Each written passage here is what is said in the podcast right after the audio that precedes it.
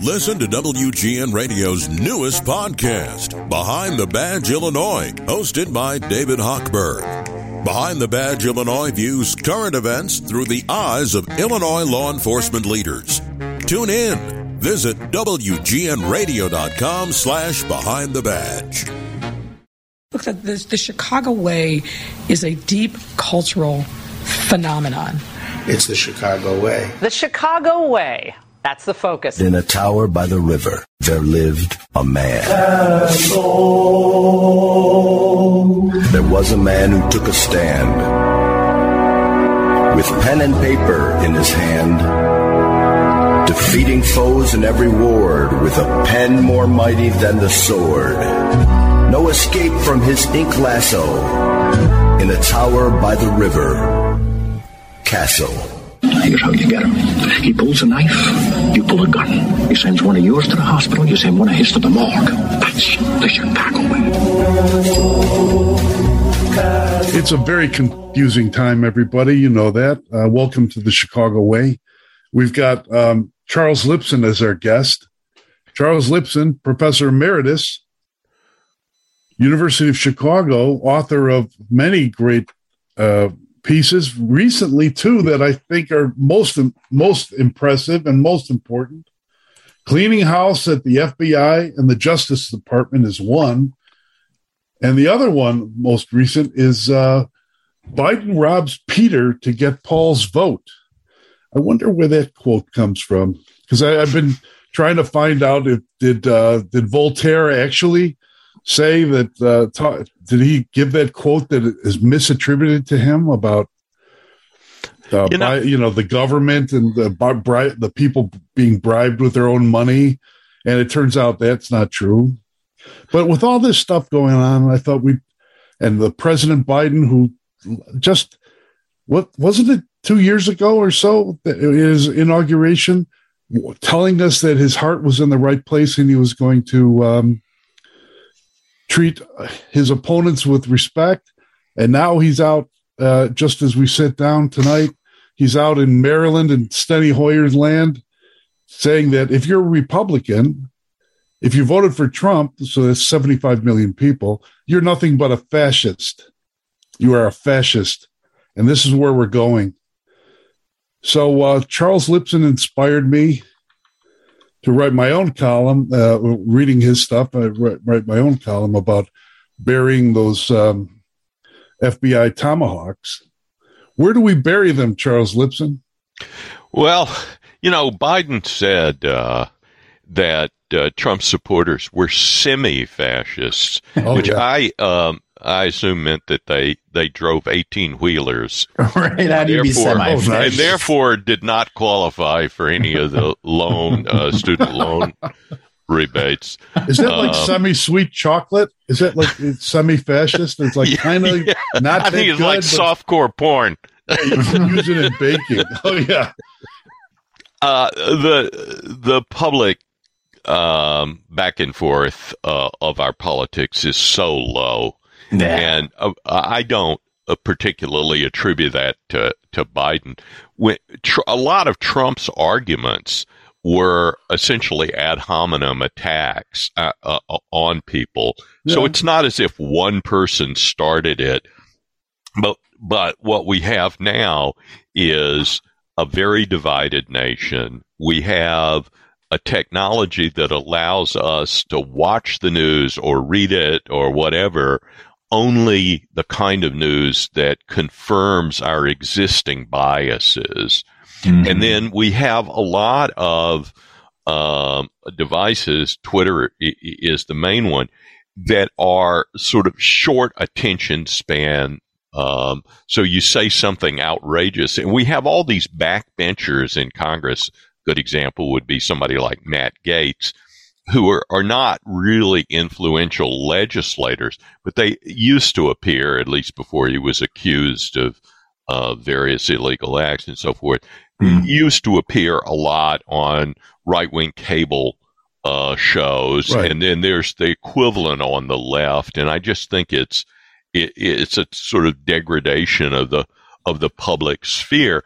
And it's been, you can, you can see how that's working in primaries in, in our primary elections because we have uh, sort of ascendant par, uh, uh, uh, sections of both parties which are able to win primaries and prevent more centrist candidates from expressing those views and then uh, go into the general election where there's a large middle swath of voters who sort of have nobody to pick from.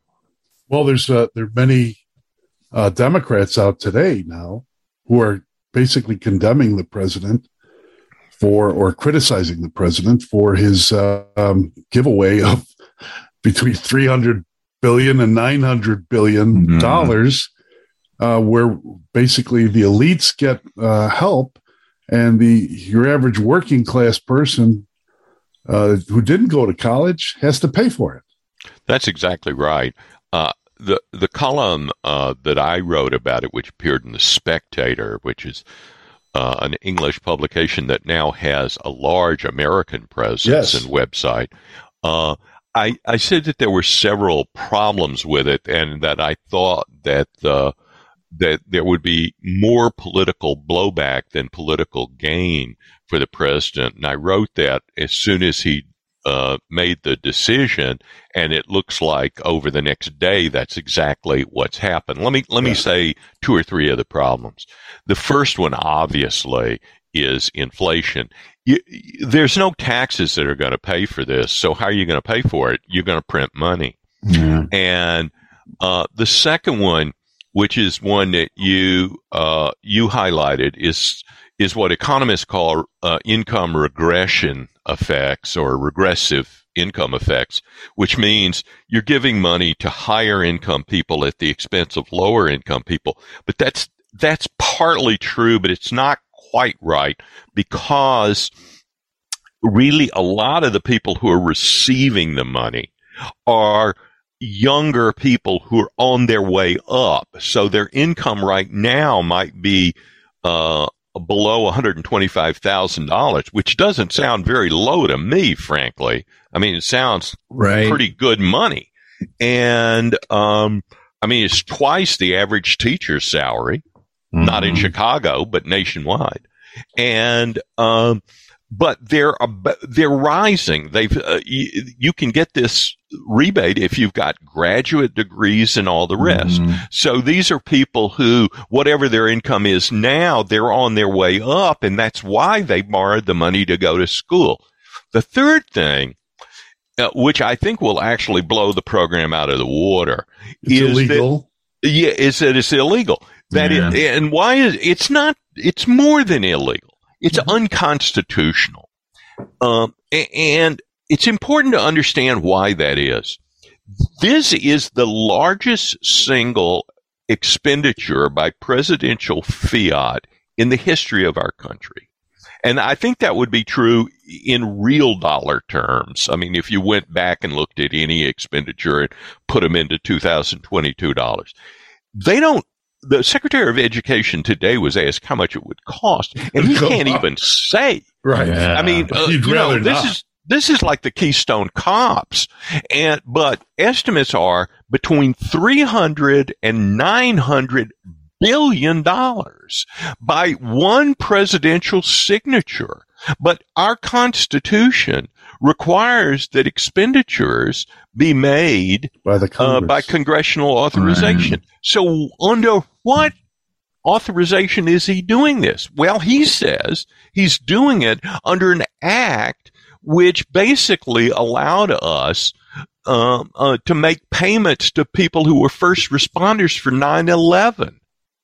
Um, that uh, said that if there was a national emergency, you could right. do something. So he's mm-hmm. saying there's a COVID national emergency, but, but his own Justice Department went before federal courts and abolished uh, some of the the uh, Section 42, where people could be sent back to their home countries if they were illegal immigrants because they said there's no COVID emergency. Well, he's and he he's got a thing tonight where everybody's meeting. They're not wearing masks. They're not wearing masks in Steny Hoyer land, right? So I mean, so um, you know, uh, it's utterly inconsistent. But the key point about constitutionality is that the very core of our government is that sovereign power is really, we call it separated, but in effect it's shared among three branches, the legislative, executive, and judicial.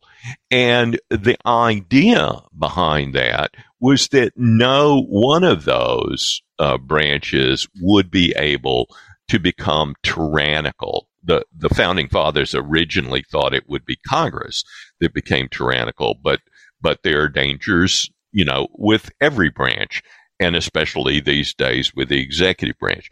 But uh, I, I think that Biden will not be able to get this through. And and the fact that uh, what you said, John, that uh, people like uh, Ryan, who is running for Senate in Ohio. Yeah. Is renouncing this, and you have people in other states with a lot of blue collar workers. They're just saying this is nuts the voice you might hear besides Charles Lipson, who you know, Charles, you have a just a killer voice. I'm just saying that. Why, thank you, John. I'm kind of like smitten by the voice, uh, and, I, and I just imagine it in the lecture halls of, uh, at the University of Chicago. And uh, the other voice, who's like mm-hmm, mm-hmm, and agreeing, is the guy I, for, I, forgot to my buddy. I forgot to introduce. Jar, uh, what's your name again, sir? Jeff Carlin. Oh, hey, thanks, John. Hey, Charles. Radio. Hey, Jeff. I, have got a recording of you around the house where I can just push a button after I say things, and it says, "Yes, that's right." Uh, I love it. Well, I mean, Charles, I'm always like like John. I could I could listen to wax about politics forever. It, uh, it is one of my favorite pastimes. Um, I, you know, you're talking about the, the, the idea of this whole loan prog- program, and I'm somebody who's going to benefit from this because I have about know, ten thousand dollars in Pell Grants, uh, you know, that I, uh-huh. I, used to go to school because I was raised saying taught that the only way to advance was through a college degree, and that that was the most important thing, and this is what you must do. And so I, I signed my name. I said, "Hey, I'll give me some money. I'll, I'll do what I can." Um, and I've been paying, and you know, it sucks, but you keep paying, and this will be a windfall for me. Um, I, the idea that it'd be the unconstitutional. I had urged John to actually give you more than they give the fry uh, the fry guys at McDonald's, but apparently not. you know, Jeff is uh, is is is growing every day in his in his endeavors, and uh, we're not going to just have him be a robot like in at McDonald's. yeah, right. But no, no, that's really interesting. It's going to help help you directly. Uh, yes. Jeff. Well, right, and I mean, but it, and the savings is you know going to be a couple hundred dollars a month for me that I'm not mm-hmm. paying to the government ultimately mm-hmm. then instead of actually getting that money you know in, in a lump sum which kind of leads me to the idea that that may be the political or the um, constitutional loopholes that the president is essentially nullifying funds that were already discretionarily set aside for these grant programs. And the interest on those payments is really where the government's going to lose out on on top of it which is as if by design well, right, right, as okay. by design, right, right. I mean, and the real argument is that the president's kind of doing the same thing that they did with the the COVID, you know, PPP program, mm-hmm. except mm-hmm. it was that that no was directed and written by Congress. You know, it was right, no fraud. But they, the Congress approved it. Right. Well, that's the thing. That's Congress the approved it, and they approved it because they were trying to rescue small businesses mm-hmm. that were going to be put out of business because the government itself right. had required the economy to shut down. So I do understand that there was a lot of fraud Absolutely. In well, the PPP was, yeah. program. That's a different matter, mm-hmm. and they should go after that. And they are. You see stories all the time. I mean, in Chicago, luckily we've got a, you know, a branch here of federal investigators, but they, they've you know, just announced, you know, so and so was running a shoe shop and then and they happen to have seven shoe shops in the same apartment. You How know, many Lori Light, Lightfoot senior cops got? Uh, oh, hi, oh, hey. Right. Hey, you know, yeah, right. well, they don't have to spend much time actually chasing people because they prohibited that now. Charles, you're on the verge of being accused, like our old, uh, our good friend Dan Proft, who will be on at another podcast with us. Yeah, yeah. Uh, if you criticize her, you're you're apt to be condemned as a dog whistling racist. You cannot mention the fact that she is not handling crime? Well, first of all, my dog is literally at my feet right now. And he does not consider the term dog whistling to be a negative term in any way. he considers that the highest praise. Well, everything's you know, relative. You know how smart dogs are that they can, a dog whistle can be directed at a Democrat, but it can be interpreted by a Republican dog. A Republican dog can, a conservative dog can interpret, you know, various political dog whistles at the same time. It's interesting. I'm, glad you mentioned this thing about dog whistles. Mm-hmm. Uh, because I actually participated in an experiment. Uh, another student, she's now a professor at uh, the University of Texas at Austin. She was not my student. She was studying American politics, but she had me record three advertisements and they, the first one was a kind of straight advertisement. And then the second one had a little bit of a dog whistle and the third had uh, more of a dog whistle in her terms. And so she was doing uh, experiments with people to see how they responded to those. And I do think that there are subtle signals that people send. I mean, in, uh, you know, all the time. But uh, I'm more concerned, actually, about um, this requirement that is now uh, spreading among universities and maybe others, where you have to make ideological declarations to even be considered for employment. And that's yeah. is that is that going to increase diversity on campus or uh, limit diversity? Well, here's the point. Uh, first of all, or are you going to tell me that diversity is only about uh, it's not it is not about the thought. It's not about cut of mind. That's because exactly if you do what, that, you're, you're, that's a dog whistle, and you're you're making me think that they're racist about. Because how dare you? Well, uh, they what's happening now? Uh, if you go back 30, 40 years and you look at the say the distribution of uh, political affiliation mm-hmm. in in uh, top universities, they they uh, were more Democratic than Republican, but there was a kind of mix. Now the numbers are just astronomical. Uh, and, uh, you know, no more than 20, mm-hmm. 30, 40 to 1. And it's, it's worse than that. I, I mean, even starting 10 or 15 years ago, I had students from other departments come to me and say, uh, I actually have views that are kind of out of step with the other people in my department. Uh, uh-huh. Uh, you know, and they were more conservative views. Right. Were no sense racist. They were no sense. You know, I mean, they they were perfectly acceptable kind yeah. of views that you would want to see debated and encouraged. And and they said, "What should I do?" And the only analogy I could think of was what a gay professor in 1952 would have felt like if a gay student from another department came and said, you know, I, I, I can't reveal who I am to anybody in the university because I won't be hired. I'll be excluded. People won't talk to me. You know, I mean, it'll be a especially problem. if that yeah. if that gay student were homosexual. Exactly. And exactly. then say you can say, well, you could find take refuge in the fact that you're homosexual, but don't tell anybody that you might be a communist because then you're really screwed.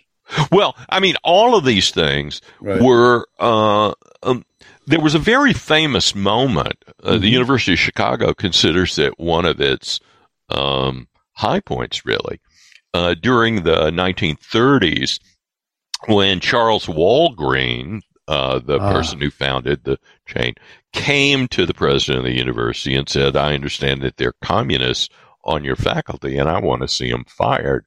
And the president of the university, uh, Robert Maynard Hutchins, told him to get lost, and he could take his money with him.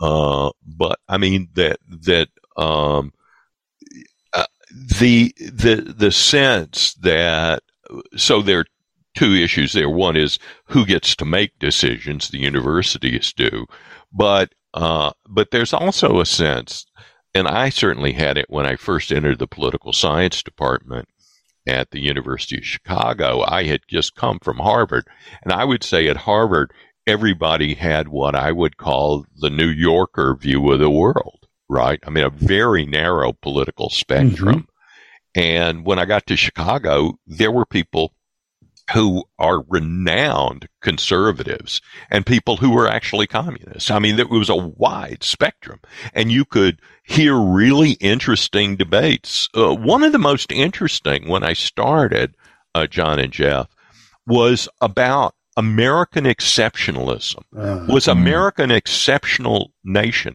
And it was a debate that we used to have at lunch and so forth, right. where people who studied France or people who studied Japan or America or international politics, everybody could weigh in. And it was an interesting uh, sort of uh, debate that drew us all together and was about a serious issue. And that's what university should be. Yeah. It's, I mean, it's crazy because you, you feel like you you learn more ultimately from from exploring you know, the idea of you know thought and and what you know policy and and, and even you know recent history. And you i think you learn more about your own beliefs and understanding of how you feel by hearing from other people's you know ideas. And it's this weirdness like you hit on earlier where all of our news media or anything we anybody um, you know intakes anymore comes from some place where it's specifically driven to, to fit their need. We were, you know, we're making everything much more tailored to us individually, almost creating our own like hyper reality. Yeah, but it's almost like a, a hyper reality. You know, that's that's that's exactly right. And you could see us slipping down a very slippery slope. Dorms uh, mm-hmm. uh, now in Berkeley, California, that uh, don't allow whites. Um, in uh, Minneapolis, uh, the teachers union and yeah. the city uh, school board are agreeing to so fire ridiculous. white teachers first. These these uh, that may or seems unlikely to be able to get past a uh, uh, a court review. But the fact yeah. that people who think of themselves, I'm sure, as being very much committed to social justice, think that you can typecast everybody by the race they're born into and cannot change is to me deeply antithetical to the best American values. There was a time when uh, a, a, leftist, a conservative, and a conservative could uh, have shish kebab at uh, that Armenian restaurant down the street from the Tribune ah. Remember that place that all the WFMT guys would go with Sayat Nova? Yes, I've, right? I've a, University of Chicago guys. WFMT guys. Right. Yeah. That, that's, that's yeah. I, I had uh, I had many a meal there with uh, with Arson. the late great yeah. Milt Rosenberg. That's right. Oh, I'm going to be with his son in the North Matt. Shore. Matt. Yeah. Matt and I take, uh, they, they're billing it as the Chicago Way goes to the North Shore. Um, we're going to be talking to the New Trier neighbors.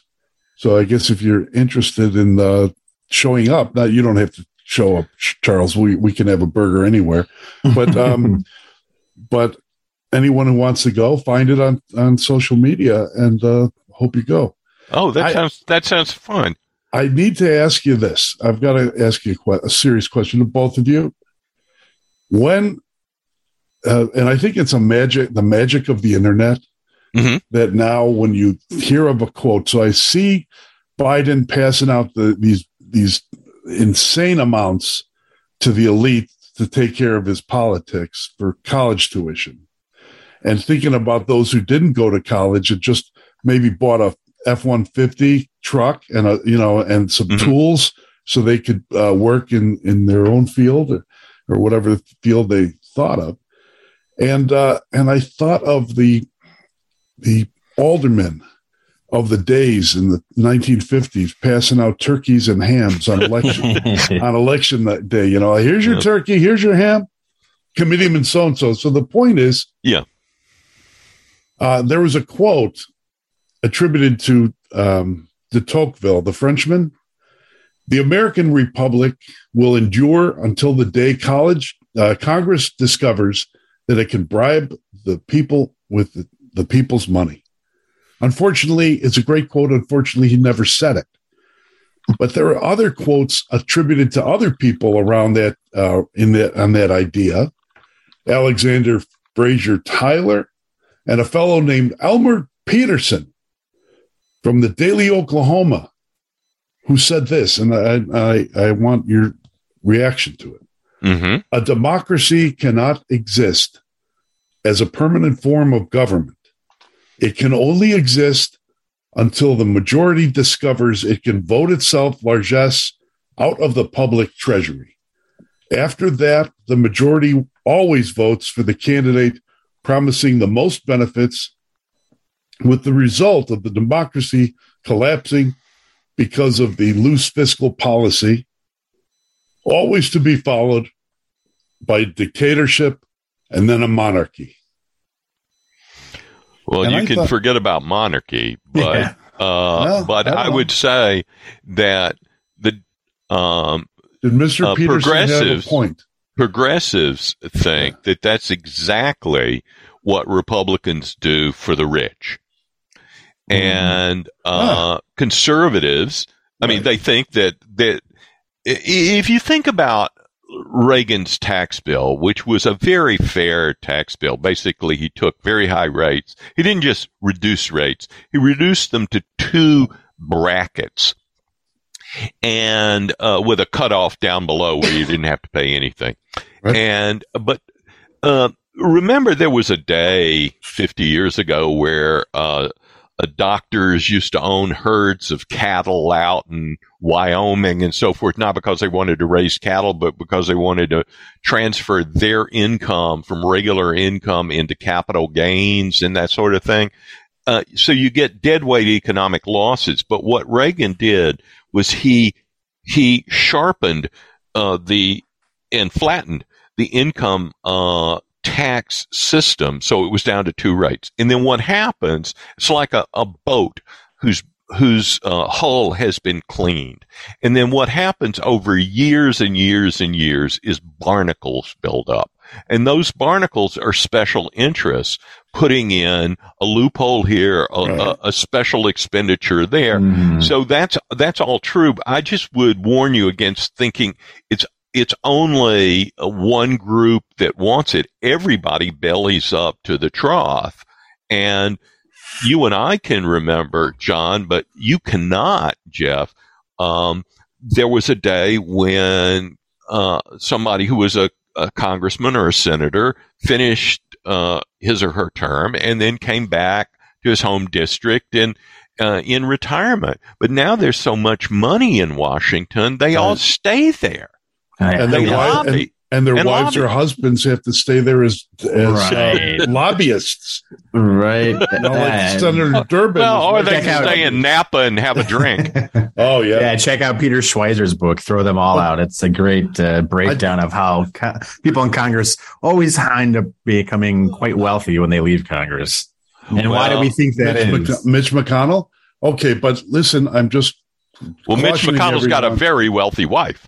Yeah. Uh, yeah, and I think she's involved in China China shipping. Oh, I don't Well, know. that's right. That's what her family does. right. Uh, but I mean, it, But I wasn't referring to any Yeah. particular side. I didn't. Right, I know wasn't were. saying. I wasn't saying liberals do this or leftists and rightists or whatever. The people, the, the appetites of the people, once it once it's leveraged in terms of money that from the like this deal, like this like this ridiculous uh, loan guar- loan bailout exactly. this stuff this stuff accelerates to the point where uh, eventually there's economic catastrophe and when economic after economic catastrophe there's authoritarian Right. Well, right. authoritarian impulse and my my concern is that we're on that path Well, you, you raised a second issue early on about what we would uh, talk about, and that was the raid on Mar-a-Lago, Mm. and uh, and that is one where uh, a number of people have been very concerned um, uh, about that raid, and I I I have friends on both sides. Actually, there's more than than two sides in this. yes There are people Yeah. who are pro Trump conservatives, there are people who are anti Trump conservatives, and then there are a variety of liberals.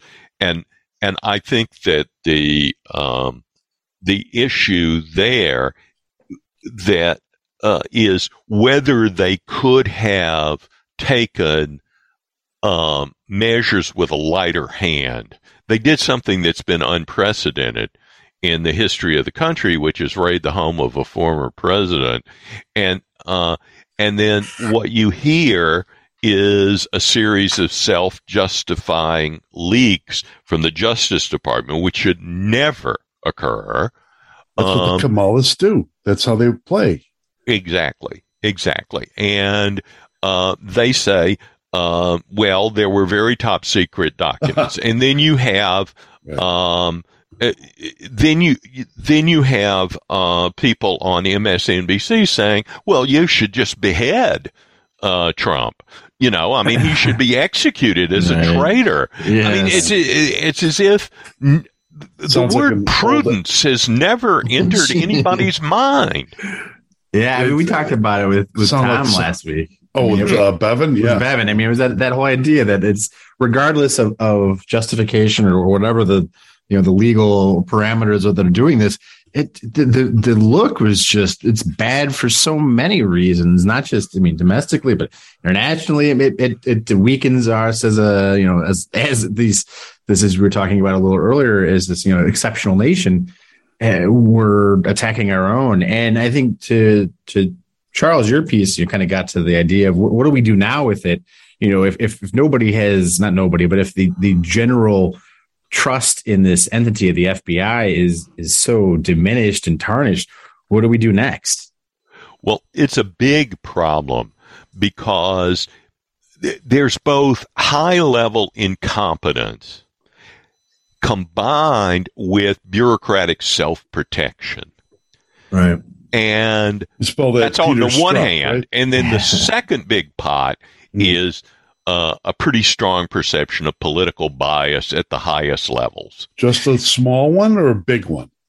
Oh man, yeah, big. And we've learned today um, uh, that um, yeah. the FBI, there, uh-huh. according to according to reports, Senator Ron Johnson of Wisconsin, there have been uh, uh, FBI agents, whistleblowers, who've come to not dog whistleblowers, but just whistleblowers who've come to to him and said that uh, the FBI uh, agents were explicitly told to hold off on any investigation of Hunter Biden's laptop uh, because of the election. But the FBI agents then went even further than killing the story. They try, they put out the story from the FBI, and of course the CIA's former officials put it out. So it would seem as if to the average viewer that these people actually knew something, that this was all Russian disinformation. Well, yeah. it was disinformation, all right. It was their disinformation. Zuckerberg and, came out publicly and said yeah. on the Joe Rogan uh, podcast that uh, the FBI came to Facebook and said, don't run this Hunter Biden stuff because it's Russian inf- disinformation. That to me is, I don't know, is that a felony? I mean, can the FBI influence influence uh, elections that way? Well, they can. Yeah. Um, and look, um, nothing ever seems to happen to these guys, yeah, right. right. We know there was fraud before the FISA courts uh, getting secret warrants. Uh, we had um, we had a guy from the North Shore who is now uh, the um, who is now the General? Attorney General, former very senior, right? Come out and say this was a narrowly drawn uh, search. But mm-hmm. you look at the search warrants, which have now been made public, it was not narrowly drawn at all. Everything that Trump, any any paper that Trump generated in the four years he was president, basically, they narrow... could seize it, and so that looked to me not that the courts would ever find it, but there's something called a general warrant, and those are ah. uh, prohibited by the Constitution. Right. And um, the reason that they're prohibited is that the British used them Yes. to, to go after a person. So you find, show me the person and I'll show you the crime. And that's the problem with a general warrant. You, uh, and so I think that there are some serious problems at the FBI. And, uh, it's very clear, uh, that Christopher Wray uh, has not been able to clean them up or maybe didn't want to. And it's very clear that Bill Barr, um, uh, took Christopher Wray's word uh, when Barr said we really do need to do some serious house cleaning there, and he took Wray's word that Wray would do it, and Wray never did. And of course, the current DOJ has no interest in doing that at all. Yeah. We're in a bad place uh, constitutionally, politically, and uh, but still, I just I got off the phone with some friends from the FBI that I, you know, I was supportive, as Jeff knows, of the FBI uh, when they were doing corruption fighting here in Chicago, Mhm. and uh, I've spoken to their group, you know, to the to their uh, to the groups graduations oath, and John? so Uh, yeah, under under oath. oath and I'm sure I'm going to be accused of uh, some crime from my Jack, former Jacobin na- uh, editors, like like how dare you, uh, how dare you uh, advise or discuss anything with Lori Lightfoot back when we were friends, This- because people do this stuff when they're in human beings. But the FBI guys that I know are seeing this thing unfold, and they're very upset They, s- should be. They feel themselves the the rank and file pros, and they feel themselves under siege, kind of like cops do under siege. And uh, I said, okay, to to one of them, I said, okay, you've got, I'll give you nine hundred words. Write out what you're feeling and how, as long as you're not libeling somebody, and I'll check. We check all the check it all. You know, you uh, let's hear what you have to say on the subject. Write it out. Give me a column to johnkassnews.com. yeah, And uh, I hope he, I, you know, I hope he, I hope he does it. Yeah, I mean, Well, really you know, it you, you're reminding me of something, it, um, which is uh, I'm a former university professor, now emeritus, which I remind all listeners means great with merit. Um, and uh, you worked for a newspaper, and uh, John, and um, these are institutions that are in deep, deep trouble. Yep. Uh, and so we look back on the institutions that we joined when we were younger and spent our professional lives in. And we look back with a lot of sadness. And I don't know if that's true for true. you, Jeff. I mean, you've been in broadcasting, but in Sure. a way, there's a flourishing uh, new kind of radio, which is podcasting. What Which we're doing what we're now. doing now. yeah. Yeah. Follow the message. Yeah. But Uh, Jeff, do you feel um, I, I- clearly the in, industry's changed, but I don't think it's changed as fundamentally off course as is American journalism and the uh, universities, which are basically you know the the marching ground of the left. I don't Well, think broadcast. has well, bro, but broad, yeah, no, but, but broadcast has pretty rigid guide rails for what you can do, can and can't do.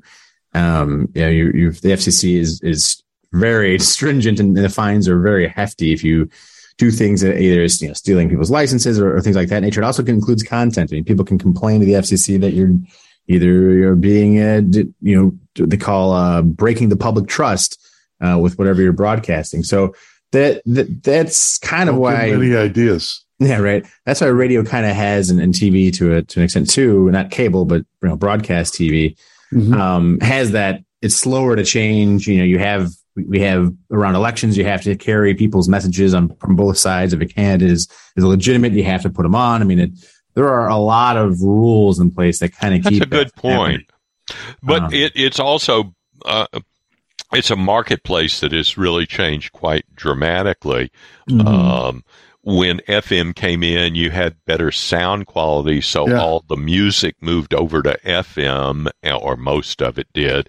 AM became talk. You had some conservative, some. Le- I mean, it, Mhm. and then you've had a lot of consolidation at the national level. Then you've had these new services, Spotify and the like, come in, Right. uh, satellite uh, services, and now I think all this great podcasting. I love uh, uh, podcasting um, because you you can do long form things. I, the other day, um, I was interviewed on some television channel or something, and and they was uh, the the person said to me before we we went on. He said, "Well, we can really get into depth on this. You know, I have eight minutes. uh, you know, and I just thought, Right. well, you know, we we that's the kind of world that we uh, that we live in. That uh, it it sort of pays for a short uh, attention span, and that's Mhm. that's regrettable. You were talking about. Um, you were talking about Lori Lightfoot and these accusations of yeah. racism. And I grew up in the South uh, at the Right. tail end of uh, Jim Crow South. And for anybody who had that kind of experience, you can only look at the at the changes uh, over the last say 60 years as being enormously positive. Not Yeah. uniformly so. I, I, I don't mean all the outcomes have been positive, but just the amount of uh, the lessening of discrimination, the the fact that uh, you know it was around the loving, time Richard around Yeah. the time Richard Daley is screaming at Abraham Ribicoff, Mhm. "Go fly a kite" or whatever he was saying. Remember, Right. you faker, Right. faker. right? Right at that time, if I had told you, Mhm. um, we the the mayor would be we'd have a black mayor After a Jewish mayor, after a Jewish mayor. right. We'd Yeah. have a, we'd have a black uh, chief judge. We'd have a black uh, Cook County board president, and we'd have a black state's attorney. Nobody would believe it. no, no. So I don't know what she's and what is she. Her Science her fiction. effectively, and I, I don't want. but to if you said all of that and you said, and yet the South side and the West side Right. would be so dangerous that uh, what people used to do in the 40s when it was hot, sleep Sleep out on their outside. back porches and that sort of thing, nobody would even begin to think of that these days. They would find that extremely disheartening, and rightly so. um, yeah, good the point. point the point of what she's doing and we'll get into that in the next uh, during the next podcast but i should ask you uh, Yeah. charles and jeff what she's doing is is similar to the people that accused me of being uh, anti-semitic because i dared question uh, george soros's uh, pay, payments of uh, political money to kim foxx and uh, but this time they're going after Dan Proft, saying uh, he he's darkened her skin, and this, these are dog whistles, and how dare you question her? And the issue is that black people are and brown people are being slaughtered in the streets of Chicago every day. And uh, I last time I checked, she was talking in terms of being favorably disposed to people of color. But I guess now that they're being slaughtered, where, where's she now? Well, we had, um, first of all, mobilizing constituencies along racial, ethnic, religious Yeah, lines like it. is as old as Right. is as uh, old as the trees, and uh, but it's there's something sort of different about it today because it it has an edge that we're not only mobilizing you because you're a fine Italian American or whatever, but it, it, it implies that the other groups are somehow bad, evil, and out to get you. And I think that that's, that turns out to be very divisive and, Yes. and, and predictably so. And when you have, uh, sort of blatantly to me unconstitutional moves where you're going to fire one group on the basis of race or where you're going to say housing in some public accommodation is only on the basis of race. I Or just think we've gone back to the worst days of racial segregation. That's why equity to me, um, it thoroughly means equity means racism, government sanctioned racism because poli- uh, because political people use that term, and she's using the term uh, Lightfoot, and Preckwinkle uses it, Foxx uses it, and so does Pritzker, the the well, white right. pasty faced guy, you know, and um, it's, well, it's it, it, these are these are terms uh, that have no clear meaning. Uh, diversity, equity, and inclusion. Right. They they sound good, and right. it would be nice to know what they meant. Uh, but what? Uh, but these are kind of like Alice in Wonderland words. They mean whatever I want them to mean. And um, do they mean eat me like the cake? Sorry, I've had a few drinks. I shouldn't podcast with a few drinks. Oh, that's all good. Oh my, my, my! I can see the high quality that you want to maintain, the high yes. tone that you want to maintain on this podcast, John. Eighteen-year-old. Don't Scott. you have any control over this man? Oh no, John is a cast. Why did you let piece. me? Why did you let me have that uh, Glenmorangie? Eighteen years old.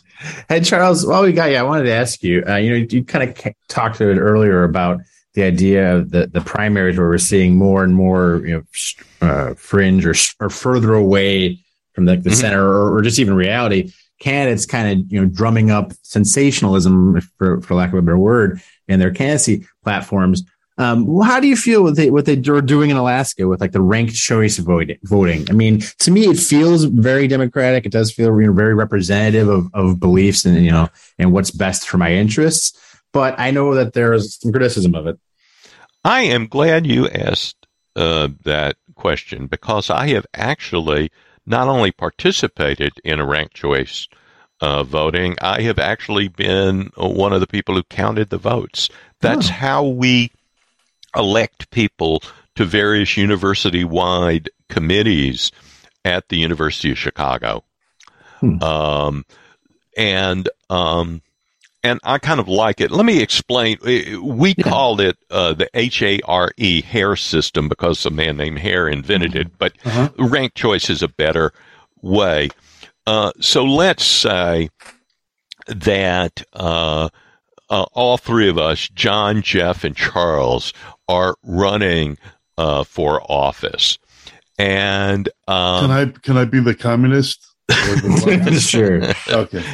And uh, so anybody who comes in to vote yeah. uh, can put down number one for Jeff and number two uh, for uh, John, and doesn't have to put down number three for Charles. Right. He can just he can vote or not vote for Charles, okay, or for any of us. He can uh, um, uh, in in some of these university things, there were seven positions that were open on the council. There were twenty names. You could write as many numbers as you wanted, up to twenty. Okay, mm-hmm. and the way it goes is that you look, you you count and see who gets the lowest number of votes first.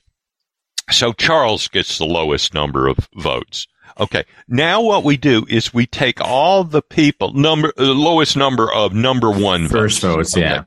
So now we take all of Charles's votes and we distribute them between Jeff and John according to whether that voter voted as his second choice, Jeff or John uh-huh. or nobody. If if he voted right. nobody, we the the ballot is now discarded. Right. He, he didn't have a choice between the two of you. Some people complain about that, but it seems to me if that person didn't have any choice between the two of you, why should that matter? Okay, right. Mm-hmm. but but let's say three of the voters thought uh, that Jeff was the best second choice, and uh, two of the voters thought John was the best second choice. Well, that's what happens next. So Jeff mm-hmm. gets those three votes, John gets those two. Now we count and see who has the least number one votes, and then the other guy wins.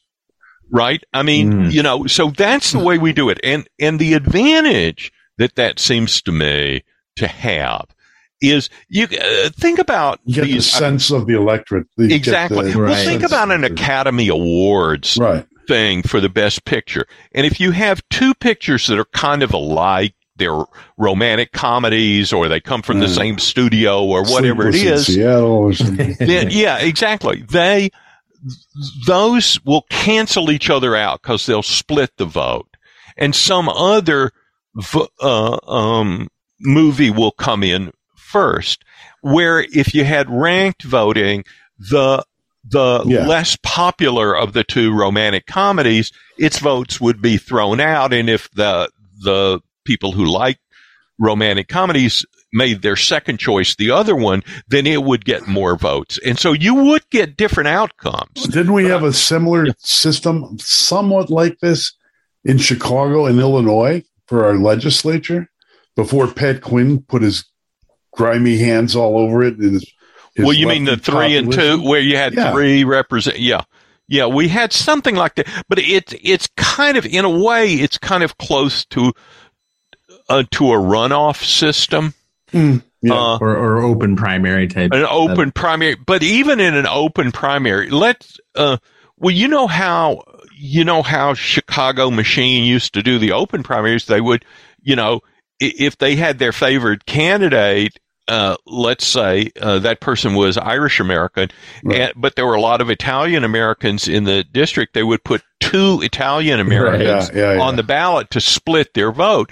But if you had ranked choice voting, that wouldn't work Mm. right? Because presu- I'm just assuming that they Right. vote. Their Right. second choice would have been the other Italian American, and so that person would have collected those votes. It will yield something different, but I, let's go back to what's really happening in these. Uh, What's happening is that Murkowski in, in Alaska, Right. like was basically a liberal, is uh, being protected by the system. Jeff Carlin, my buddy. that's well, but in- protected by your, in your opinion, not that that's not my opinion, but No, I didn't. I'm just applying. it will help her, but that doesn't mean that it's wrong. That that the outcome is wrong. But what I do think is, is the case is that you've got what what's disturbing to me about these Republican primaries is that it really, really, really helps to get Donald Trump's endorsement. Not in every Yeah. state, but in most states. And to get his endorsement, you have to say that the 2020 election was stolen. Well, this is deeply uh, corrosive of a stable democracy. Yeah. And there's no evidence for it. I mean, it would be corrosive, even more corrosive if there was evidence for it. But I mean, we've had years of court litigation over this and I understand I have friends who, who still say that and they're not unintelligent people. They, they have uh, graduate degrees that are well worthy of waiving the loans for. But, uh, you know, but the fact is no neutral body, no neutral court has found that there's evidence and to have people running for the highest, for the highest offices in states like Pennsylvania and so forth, uh, who have to make this claim that uh, the 2020 election was stolen just seems to me uh, ludicrous. And I would like to, uh, I I hope it is the case that we can get past that kind of um, that kind of uh, crazed politics. I think that the uh, we'll never uh, litigate this to the to the extent that it should be litigated, but I think that we're you know there comes a time when you uh, tell Stacey Abrams or Donald Trump that no, you didn't win. You're not the governor, Right. Stacey. Right. Uh, Hillary, Hillary, you're Right. not the uh, president, Right. uh, and uh, Donald, you you didn't. Al. But that normally here's starts problem. with the loser. That nor- I mean, in other words, Yeah. it's normally that Stacey Abrams concedes to Governor Kemp, but she has refused. Right. And it's normally the case that Donald Trump concedes to Joe Biden, but he has refused. And that has put us in a perilous position because they've then gone on to convince a lot of their uh, supporters that their case that the election was stolen is a very strong one. And but listen, at the same time, you're saying that, yeah. and it's true. I some of I, I grant, but you have people uh, putting their thumb on the scale at the same time this is happening. So you have the media and the FBI, for example, uh, lining up to beat the hell out of Trump. And uh, basically, the impression is the people that run this country don't want this guy anywhere near. That's right, too. There, yeah. there, there was somebody who wrote about. Yeah, it just came out. Uh, Cory Franklin about, just sent it to me, and I can't find it. Well, uh, there, there were uh, a book called Rigged. Yeah, um, that and, was uh, right, and was, uh, our friend um, Mollie Hemingway. Right, and I think what Hemingway's point is mm-hmm. is that uh, all these things that put their finger on this scale. We talked earlier about the FBI uh, right. suppressing evidence and mm-hmm. the government working with social media companies to kill information and all mm-hmm. all the rest, legitimate information. Um, uh, that that rigs an election but it doesn't mean that the voting machines were themselves dishonest or that uh, right. uh, get people no. voted. Those we need to have terms that allow us to distinguish between the two. And yeah. I would say that I think a lot of the support that Trump has, and I think uh, you can see DeSantis trying to to win a lot of this support as well, is that they think that the insiders who really have power do not have the best interest of ordinary people at heart. They are self-serving. And I think that AOC and a lot of people who are on that most progressive wing of the Democratic Party have a lot of the same feelings. So I would distinguish AOC and say Bernie Sanders from the Elizabeth Warren types uh, and certainly from the Hillary Clinton types who are really essentially insiders. They want to grab the bureaucracy and uh, give it more power because they think ultimately we should be ruled by experts, not by elected officials. We should be ruled by the best and the brightest. Oh, we we, we don't deserve that, do we? well, you will remember that the term uh-huh. Uh, I remember the the term from the book by right. David Halberstam, and it was used ironically yes. to refer to all the people from Harvard, especially the Kennedy advisors who went on mm-hmm. to serve Johnson, who got us into the mess in Vietnam. And so it was saying these are, quote, the best and the brightest. So use air quotes around them. But, uh, but really, Jeff and John, you are the best and the brightest. now you are, Charles. oh, oh, oh. I'm wearing a corsage for you, Jeff. I'm just smiling and not saying a thing. Well, I, I, do think, I mean, it's, it's pretty easy to get yourself uh, into a funk about the state of American politics. And I always try to remind myself of a phrase from the great Adam Smith who said, There's a great deal of ruin in a nation. Meaning you can do a lot sure. of bad things, but a strong, stable nation should be able to get through it. My experience from the late 1960s when things really were turbulent is how quickly things returned to normal. Uh, and I don't have the same confidence now but I didn't have it then either. And I just don't know if we'll. And I, I think that what's different now is that it seems, besides the fact that the country is ideologically divided, it seems like our politics not only have a harsher edge, but have a more ideological tone than they've had in my adult lifetime. Uh, I think there are big issues. I think Reagan raised big issues. That was the only other time, really. Uh, and I think that that you can see that this that the biggest issue of all, I think, is control uh, by ordinary democratic procedures where Congress passes laws and the president signs them, as opposed to being completely ruled by bureaucrats who pass regulations or presidents who uh, put through executive orders. I think there's a second big issue about America's role in the world. We haven't really talked much about that, but there is a, a an isolationist movement that's probably stronger than at any time since Robert Taft was Mr. Republican in the late 1940s. Point of personal privilege there, Professor.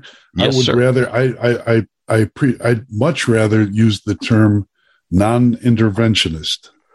Well, that's that's right. There are people who have a much more restrained notion of intervention, but um, but there are. I mean, it's a spectrum, right? I mean, there are people who are um, there are people who simply say uh, of the fight in Ukraine, for example, uh, both on the left and, and the right, that's not our fight. That's somebody else's fight. And then, uh, and this doesn't involve U.S. soldiers. It does involve U.S. taxpayers' money. But there are other people who say the Ukrainians want to fight. It's about ultimately about liberty, but it's also about where uh, the Western uh, uh, world of freedom stops, and we have three big enemies in the world: Russia, China, and Iran, and uh, we've got problems with all of them. And I think that in, there, we haven't talked about this. There's not time to go into it now, but I think that there there are deeper debates about that issue than there have been uh, in 70 years in this country. Well, like as I think the Chinese say, may you live in interesting times. and I, I think we do with China on the verge of uh, what kept taking Taiwan, a possible U.S. China war no one's talking about, the uh, big tech manipulation, and our own domestic politics roiling. I think I could have another drink after the show. Okay. John, I'll conclude by saying that I can remember when uh, I did a lot of stuff on the air for Channel 5 NBC in Chicago. Right. And uh, I came down to the uh, studio one day, and some of the fine people who were there, you remember Warner Saunders? Sure. People like that. He was just a wonderful man.